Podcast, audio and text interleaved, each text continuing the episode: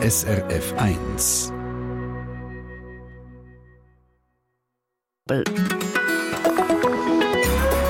SRF 1.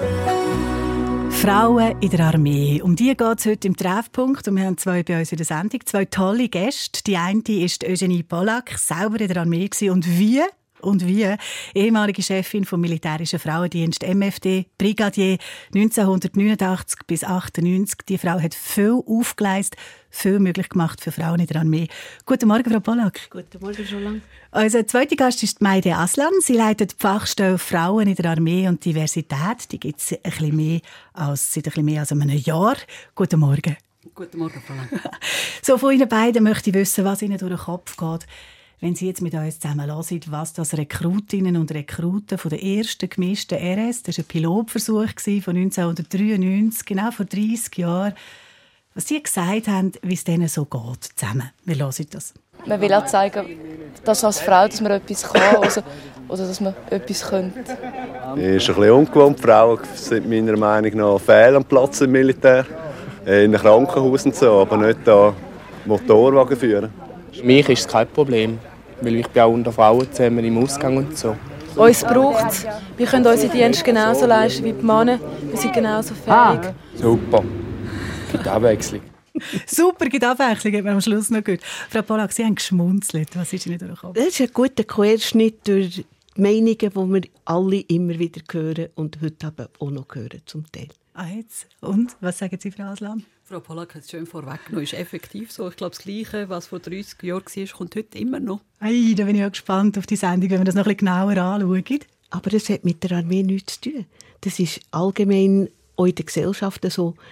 Äh, Dass Veränderungen kommen, dass Frauen und Männer miteinander umgehen ja, und das braucht halt immer noch länger, als wir eigentlich erhofft haben. Jawohl. Es nimmt mich Wunder übrigens, was, wenn Sie jetzt gerade gehört haben, daheim, unterwegs oder im Auto, wenn Sie das gehört haben, was Sie denken, dann sage ich, oh ja, ich finde das auch. Oder, oh ja, ich weiß noch ganz genau, wie das war. Ich habe das nämlich selber erlebt. Dann rufen Sie uns an, schreiben Sie uns, reden Sie mit. 0848 440 222, das ist die Telefonnummer. Und über srf1.ch habe ich Kontakt ins Studio. Können Sie uns schreiben.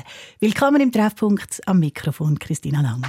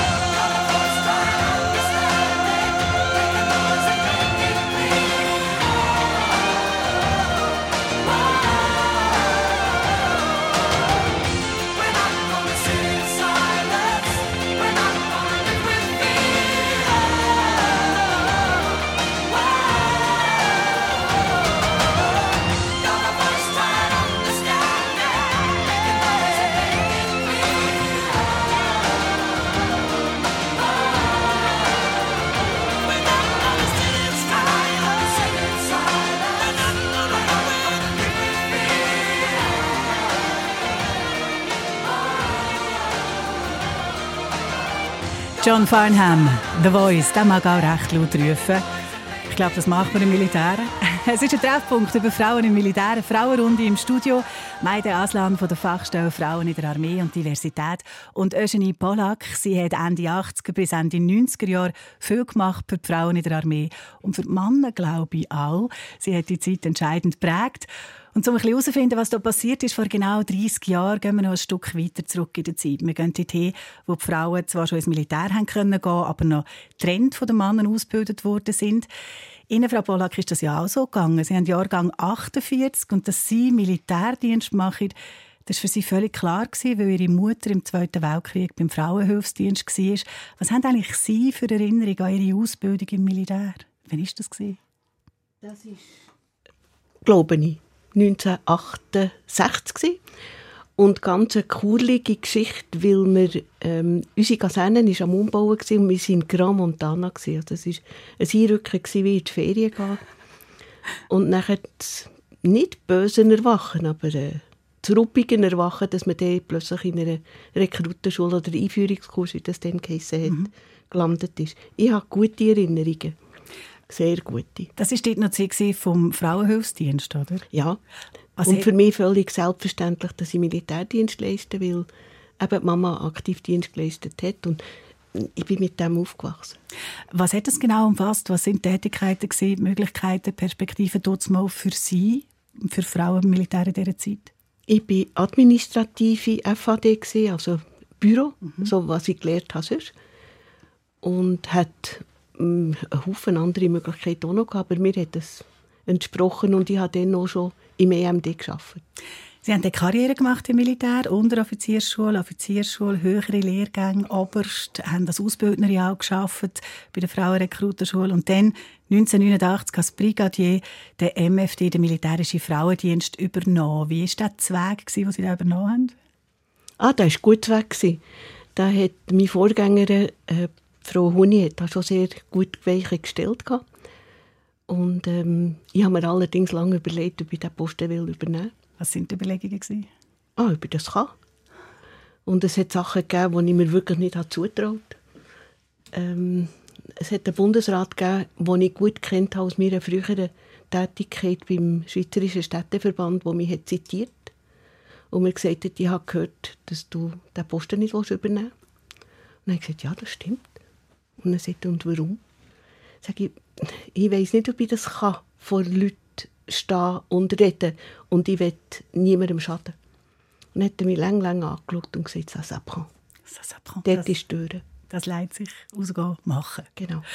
Also, dann nachher sind Sie Frau Brigadier Pollack, Cheffrauen in der Schweizer Armee. Und Sie haben das klare Ziel gehabt. Sie haben vorhin gesagt, Ihre Vorgängerin hat schon die Weichen gestellt. Sie haben das Ziel gehabt, das Sonderzügli für die Frauen im Militär umzuleiten. Und das haben Sie gemacht, geleitet und umgeleitet. Sie sind die, die die Ausbildungsgänge für Frauen und Männer zusammengeführt haben. Was haben Sie für Erinnerungen an den Moment, wo zum ersten Mal die gemischte RS angefangen hat, das Pilotprojekt, genau vor 30 Jahren? Gemischte natürlich. Ich habe, ähm, Passt. bin sehr äh, auf- wie auf Nadel gewesen, wie das rauskommt. Mit einem Schulkommandant, der ähm, ja, noch lustig eingestellt ist. Er hat die Frauen in der Armee sehr gut kennt, weil er schon vorher in unseren Schulen als äh, Instruktor ist tätig war.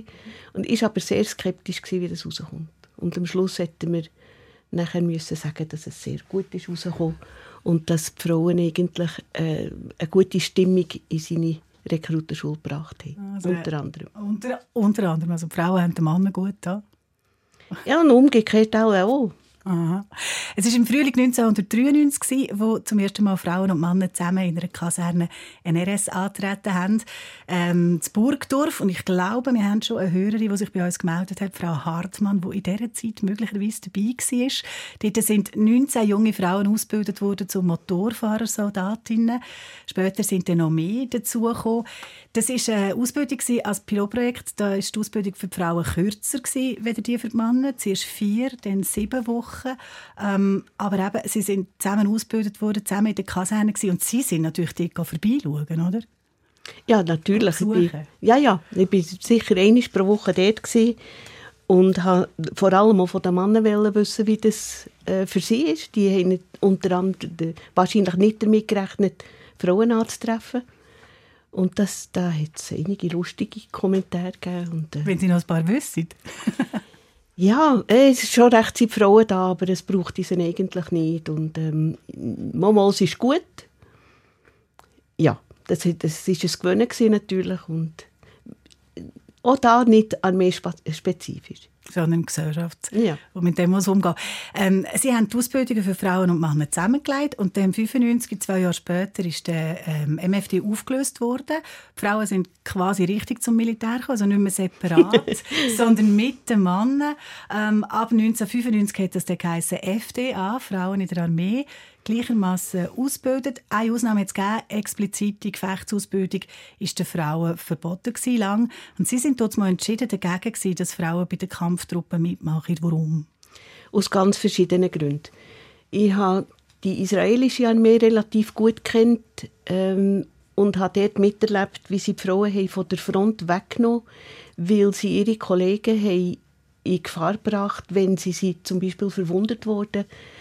Äh, das hat für mich auch viel zu wenig Frauen gehabt, für sie wirklich in einer Gruppe können, so in Kampfeinheiten einsetzen es ist aber gut, wie es heute ist. Es sollten einfach nicht einzelne Frauen in Einheiten eingeteilt werden, weil das für alle eine Herausforderung ist.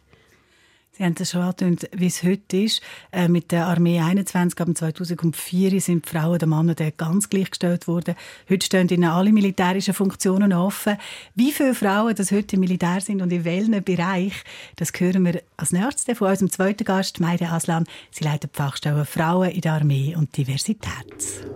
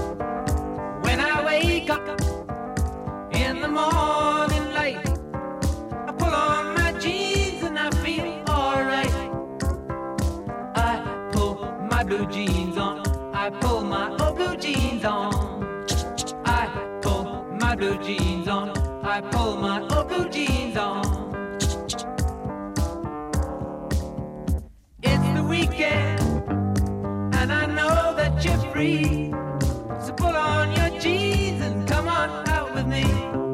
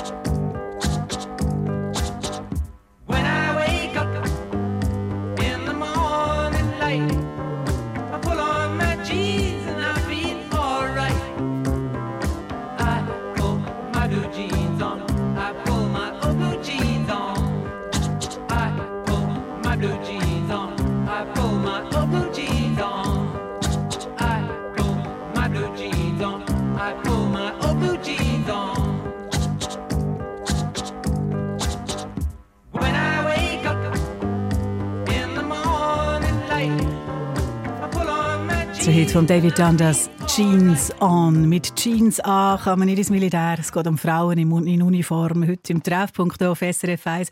Vor 30 Jahren sind zum ersten Mal Frauen und Männer zusammen in die gleiche RS gegangen, in die gleiche Kaserne gewesen. Von dieser Zeit und wie es dazu gekommen ist, hat uns Eugenie Polak, ehemalige, ehemalige Chefin Frauen in der Armee, erzählt. Jetzt äh, wenn wir mal ein bisschen schauen, wie es ist heute mit den Frauen in der Armee. Beim Pilotversuch im 93 sind 19 junge Frauen zu Motorfahrsoldatinnen ausgebildet worden. Ähm, Im Januar ist die erste RS von dem Jahr gestartet. Da sind im gesamten rund, habe ich jetzt richtig, jetzt bin ich nicht sicher, Frau Aslan, ob ich richtig aufgeschrieben habe, 12'000 junge Leute eingerückt. Genau, ja. Insgesamt. Davon sind 251 Frauen, das ist etwa 2,1 Prozent. Ähm, Meide Aslan ist unser zweiter Gast. Sie sind 45, Juristin. Auch Sie haben eine militärische Karriere gemacht. Sie sind eingestiegen über die Friedensförderung, leitet jetzt die Fachstelle Frauen in der Armee und Diversität. Die gibt es seit dem 22. Die ist geschaffen worden unter der Bundesrätin Viola Amherd, wo ja seit dem 19. VBS-Chefin ist und wie wir über das Wochenende gerade erfahren haben aus dieser Studie von Tamedia und 20 Minuten die aktuell beliebteste Bundesrätin. Die Frau Amherd hat das Ziel herausgegeben, einen Frauenanteil in der Armee von 10 Prozent bis zum Jahr 2030.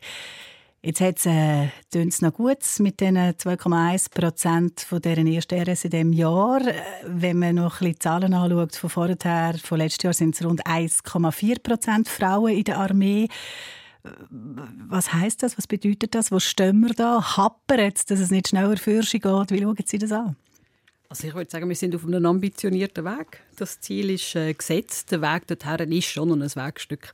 Das habe ich, ähm, sage ich immer wieder. Es wird nicht gerade heute und morgen so sein, dass wir 10 Prozent haben, aber wir sind auf einem Weg. Ich werde doch immerhin sagen, wir haben verdoppelt innerhalb der letzten vier Jahre, immerhin. Ähm, in diesen Zahlen jetzt zu der aktuellen Rekrutenschule ist eben auch noch interessant, dass zum Beispiel von den Kader, also von denen, die die jungen Rekrutinnen und Rekruten ausbilden, das sind insgesamt 2500 ungefähr und von denen sind 186 Frauen. Also dort sind wir sogar in einem Bereich von 7 Prozent, weil Frauen tendenziell öfters auch an den Beförderungsdiensten mitmachen und wollen höhere äh, Funktionen und Kaderfunktionen übernehmen. Und von dem her gesehen, die Frauenbereitschaft ist da. Wie erreichen Sie die Frauen, die ins Militär wollen kommen, würden kommen? Wie macht man es, dass die sich interessieren für das Militär? Also auf der einen Seite, das ist ein die kleinere Zahl, kennt es aus der Familie, weil man einen Bruder hat, einen Vater hat, vielleicht eine Mutter, vielleicht eine Schwester, die diesen Weg gegangen ist. Aber in der Regel ist es wirklich so durch Öffentlichkeitsanlässe oder dann über Peers, dass äh, jemand sagt, ich interessiere mich dafür, interessierst dich auch, kommst mit, machst den Orientierungstag, gehen wir dort zusammen her. Das kann es geben, aber das andere ist auch die Bemühungen von der Armee selber. Ähm, jetzt gibt es auch viele Leute, die sind kritisch der Armee gegenüber eingestellt. Die verbinden die Armee in erster Linie mit Krieg. Die möchten lieber investieren in Friedensarbeit, auch wenn ja die Schweizer Armee eine Verteidigungsarmee ist. Ähm, gibt es einen Unterschied echt im Denken von Frauen und Männern, dass Frauen wegen dem weniger in die Armee eintreten?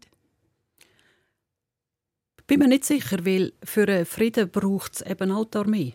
Es ist, die Armee ist nicht nur reserviert oder bezogen auf Krieg und Landesverteidigung, sondern geht es auch um zum Beispiel Unterstützung von zivilen Behörden oder es geht eben um die militärische Friedensförderung.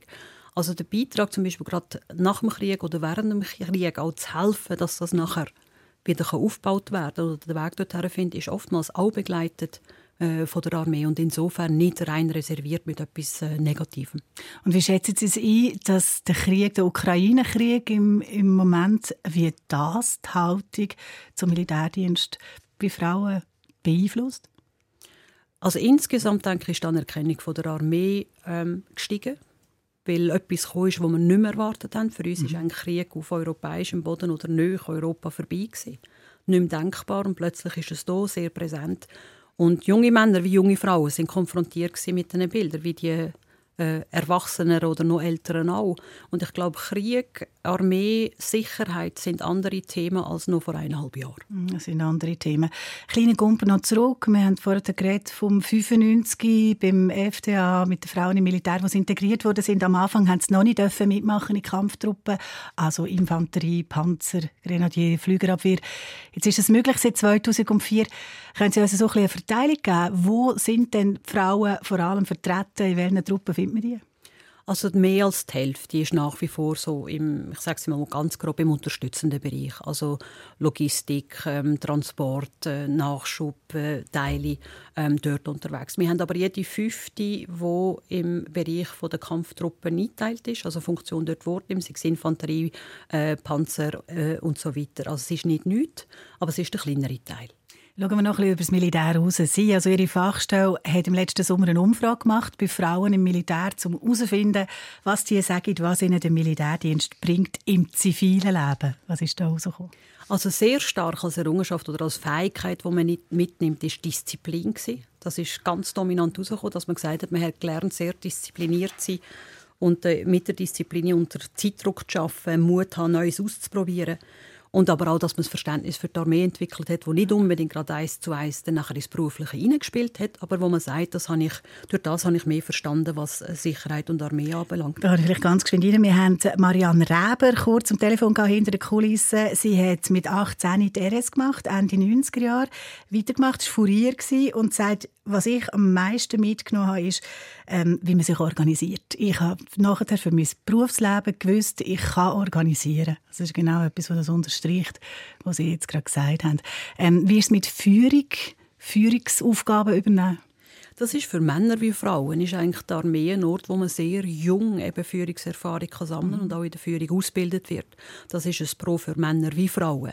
Aber gerade für jüngere Frauen, wo ich denke, oder mich kann vorstellen, dass es nochmal ein bisschen schwieriger ist, frühe oder junge Führungsaufgaben zu kommen im Bereich des Beruflichen, Mhm. ist gerade die Armee eine Chance, wirklich frühzeitig die Führungserfahrung zu sammeln. Wissen Sie etwas, wie viel Verständnis das eigentlich Chefinnen und Chefs aufbringen für Frauen, die ins Militär gehen, die das ja nicht mühen machen, sondern quasi freiwillig machen, wenn sie ja schon bei den Männern ein langes Gesicht sind, wenn die immer weg sind? Das ist äh, wirklich noch so ein, kleines sensibles Thema, weil dort, wo es läuft, dort hören wir es natürlich nicht. Wir hören es in den Fällen, wo wir äh, Chefinnen und Chefs haben, die einfach die Armee oder die Miliz in dieser Form nicht unterstützen. Und dort unterstützen es erst recht nicht die Frauen, die das freiwillig machen und nicht müssen. Meine Aslan, Äh, ah. Sie leitet die Fachstelle Frauen in der Armee und Diversität ist unser einziger Gast, Eugenie Pollack. Sie haben es gerade gesagt, signalisiert, da wollte ich etwas sagen. Da würde ich sehr gerne etwas sagen, weil das ist früher natürlich genau gleich gewesen. Aber das einzige Mal, wo ich wirklich Probleme hatte, in Dienst zu gehen, ist, als ich für einen Oberstadt gearbeitet Der hat offenbar im Zivilen nicht können auf mich verzichten und ich musste meine Kaderschule müssen um ein Jahr rausschieben. Das ist ja auch interessant. 30 Jahre ist es her, dass zum ersten Mal Frauen und Männer in der Schweiz zusammen in eine RS gegangen sind. Das erinnert auch Hörerinnen und Hörer daran, wie sie das erlebt haben. Hörerinnen vor allem. So eine haben wir am Telefon jetzt äh, gerade als nächstes hier im Treffpunkt auf SRF 1. SRF Verkehrsinfo von 9.30 Uhr, Nord-Süd-Achse vor dem Gotthardtunnel in Richtung Norden, Stau und eine Viertelstunde Wartezeit ab Quinto.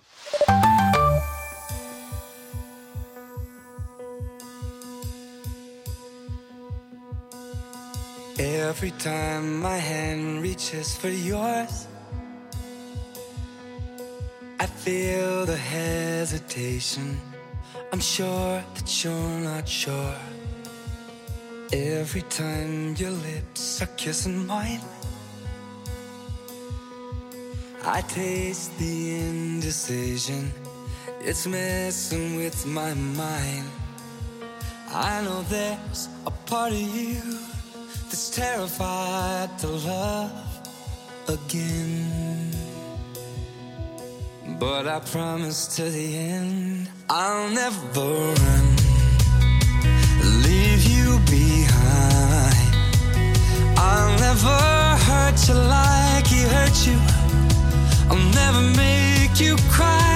I'll treat you right. I'll stand by you.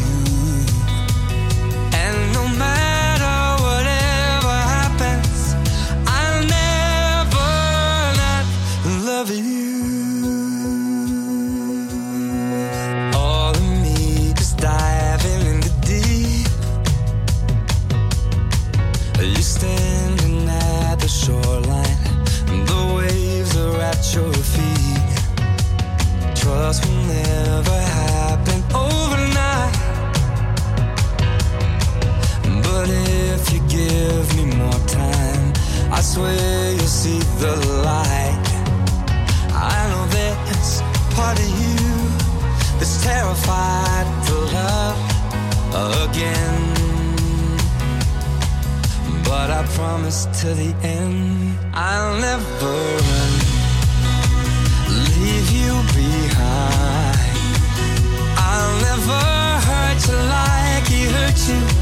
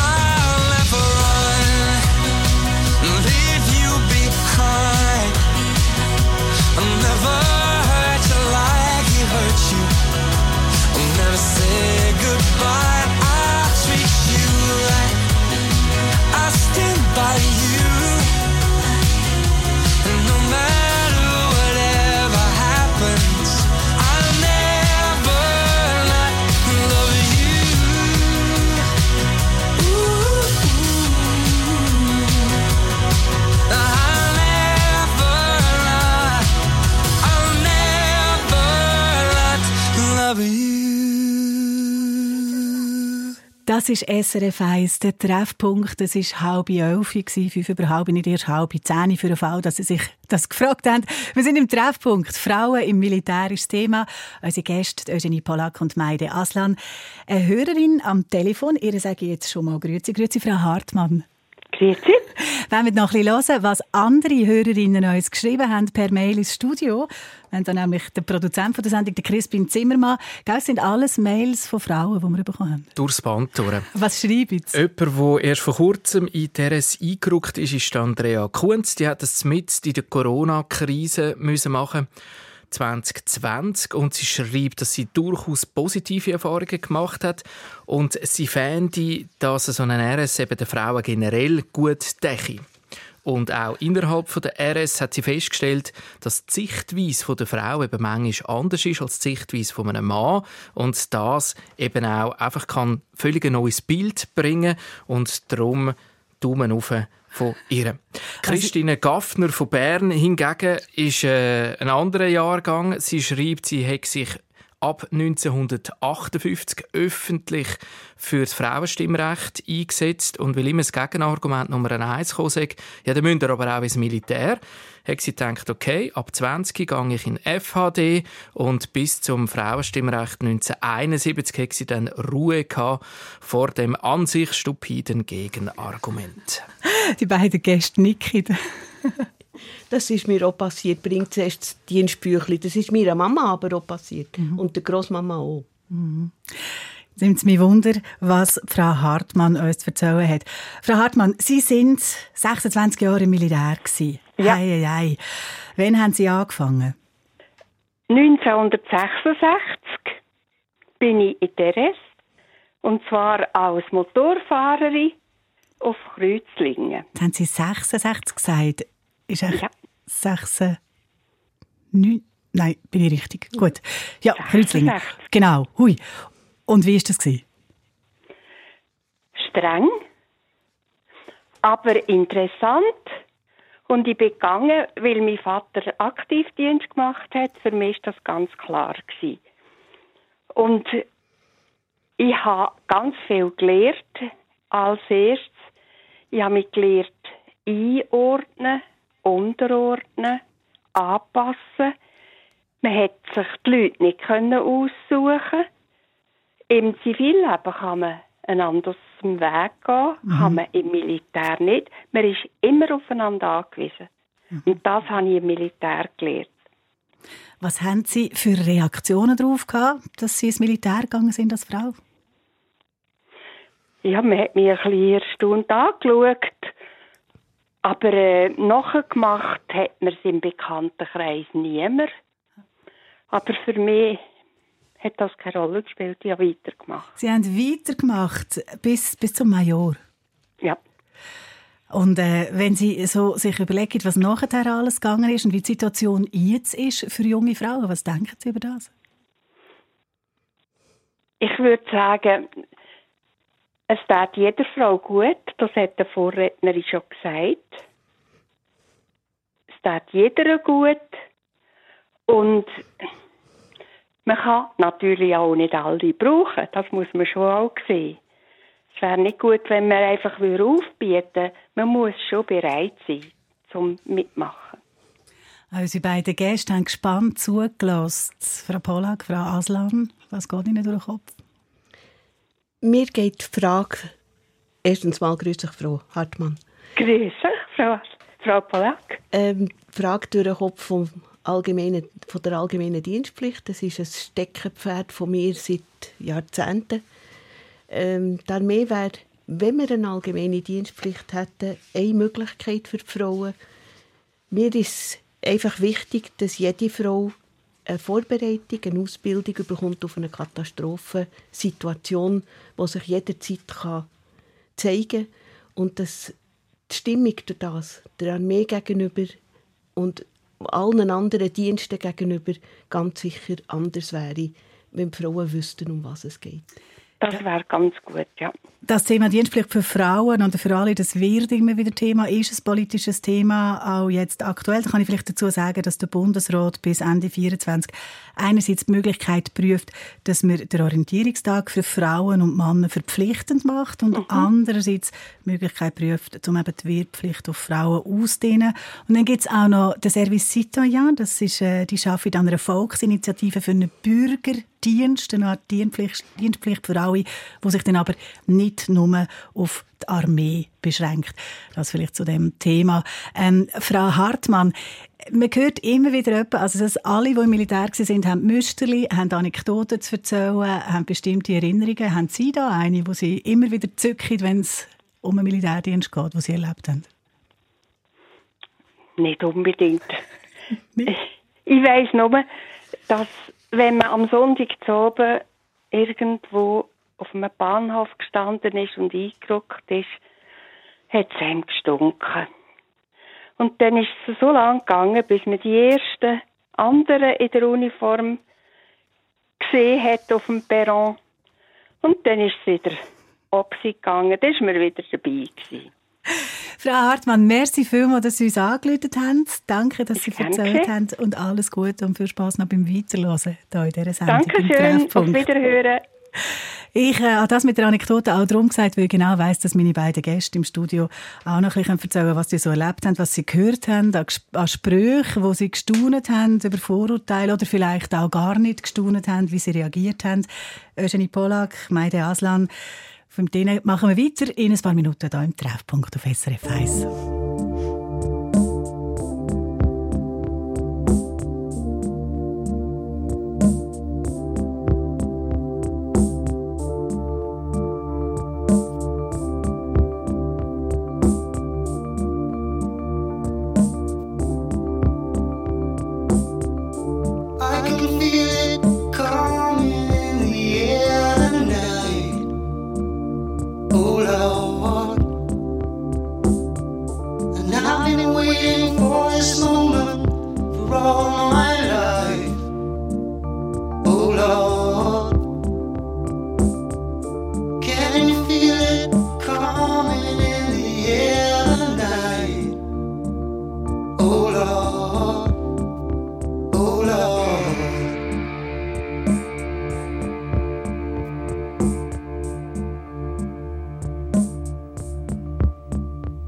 believe so.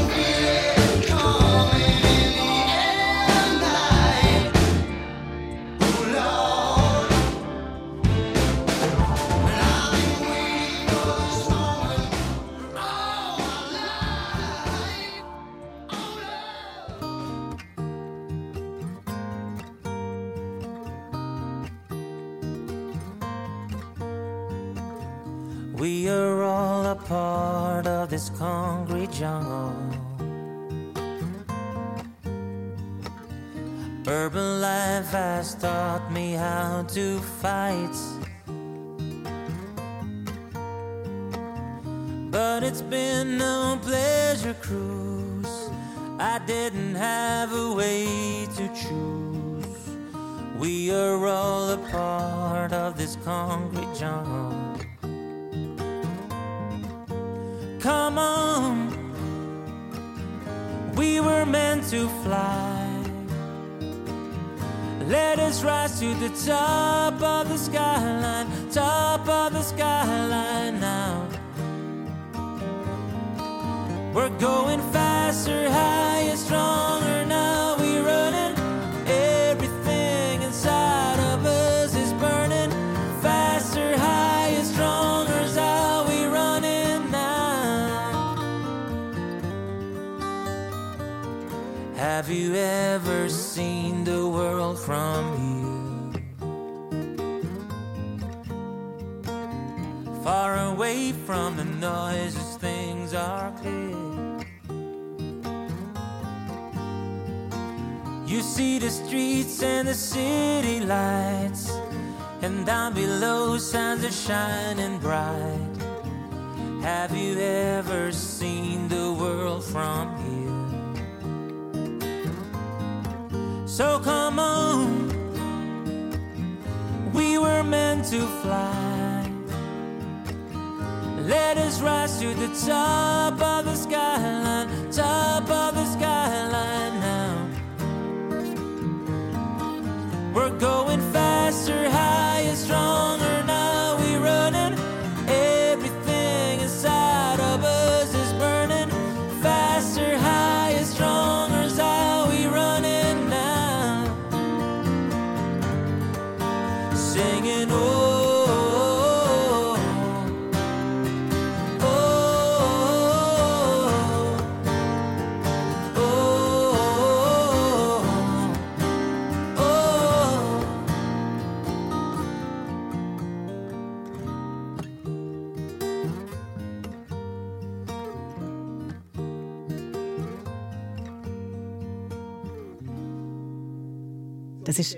Musik aus der Schweiz auf SRF 1, Bieler Band Pegasus. Und wir haben eine Verkehrsmeldung. SRF Verkehrsinformation von 10.48 Uhr am Walensee ist die A3 Richtung Zürich zwischen der Raststätte Glarnerland und Bilten wegen eines Unfalls kurzzeitig gesperrt. Haben Sie Sorge unterwegs? Also alle, die als Frau nie ins Militär gegangen sind, so wie ich, heute kommt das Militär zu uns. Es ist bei uns im Radio «Frauen im Militär», um das geht es im Treffpunkt. Zwei Gäste, die beide im Militär sind, sind, Karriere gemacht haben. Die Eugenie Polak ist pensioniert jetzt, ist aber von 89 bis 98 Chefin vom militärischen Frauendienst MFD gsi, hat Ausbildungen von Frauen und Männern zusammengelegt, ist sie und Meide Aslan leitet seit einem Jahr die Fachstelle Frauen in der Armee und Diversität. Und jetzt schon gegen Schluss von dieser Sendung reden wir doch noch ein über Vorurteile. Madame, Frau Polak, als Sie Brigadier sind, den militärischen Frauendienst geleitet haben, da sind Sie ja häufig die einzige Frau unter Hunderten von Männern. Was haben Sie da so erlebt? Meistens nicht vorsätzliche Sachen, sondern einfach Unbedarftheit der Männer. Als Beispiel, ich war in einem Stab mit 90 Männern zusammen und wenn beim nach dem Melden der Stabschef hat gesagt «Monsieur, prenez place», bin ich halt bleiben stehen.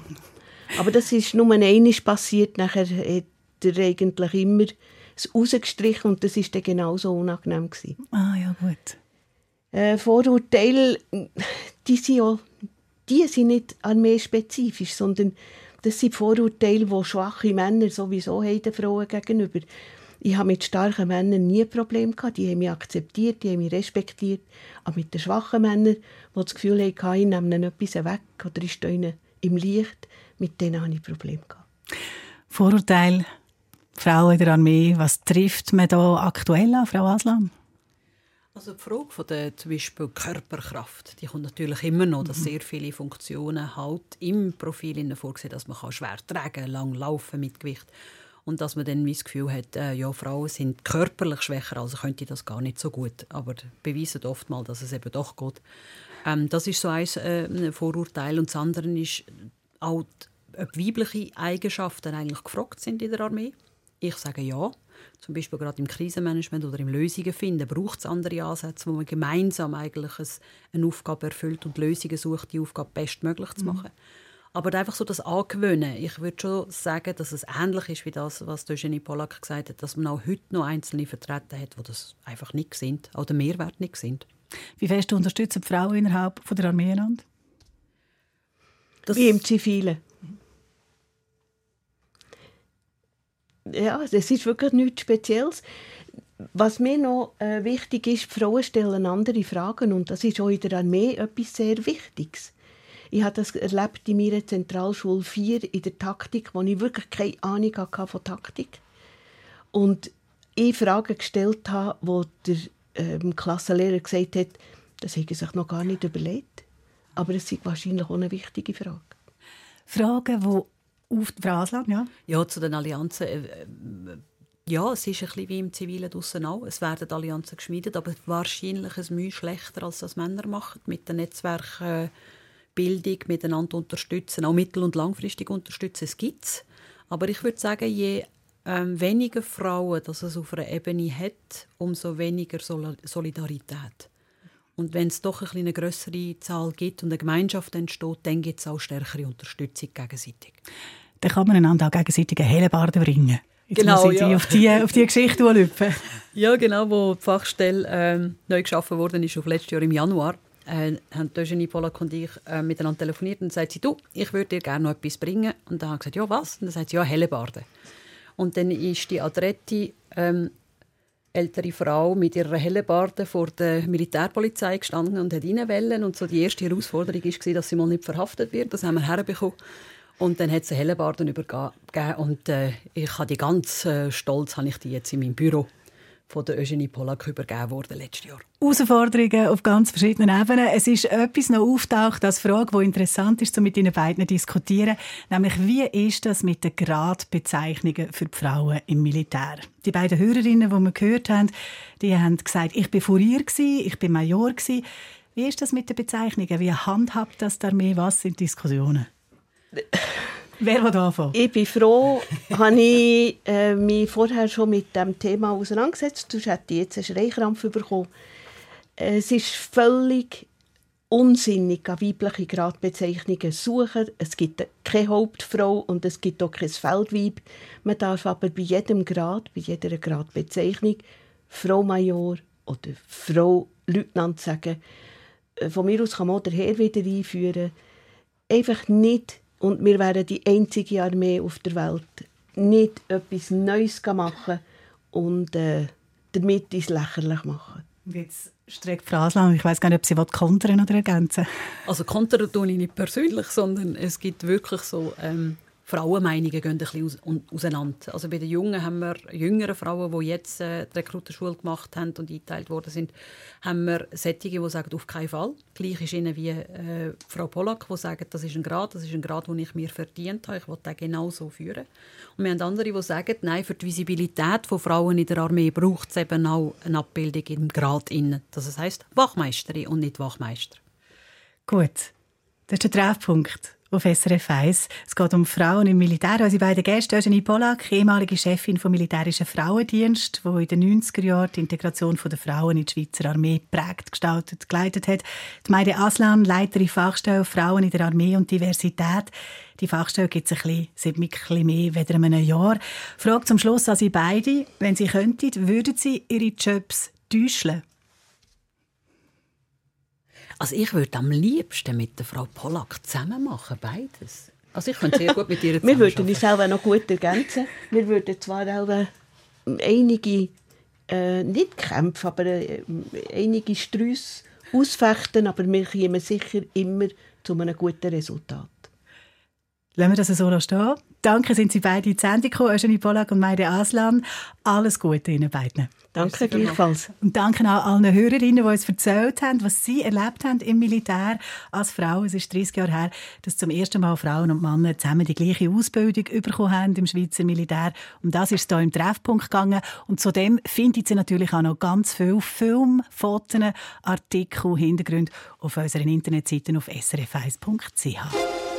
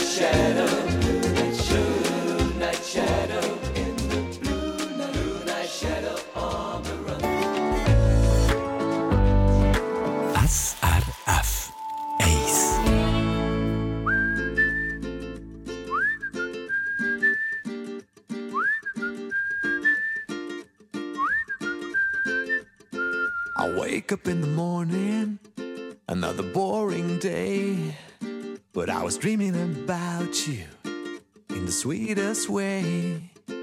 Life is full of danger, and I'm thinking of you. Slipped in the shower before the rendezvous.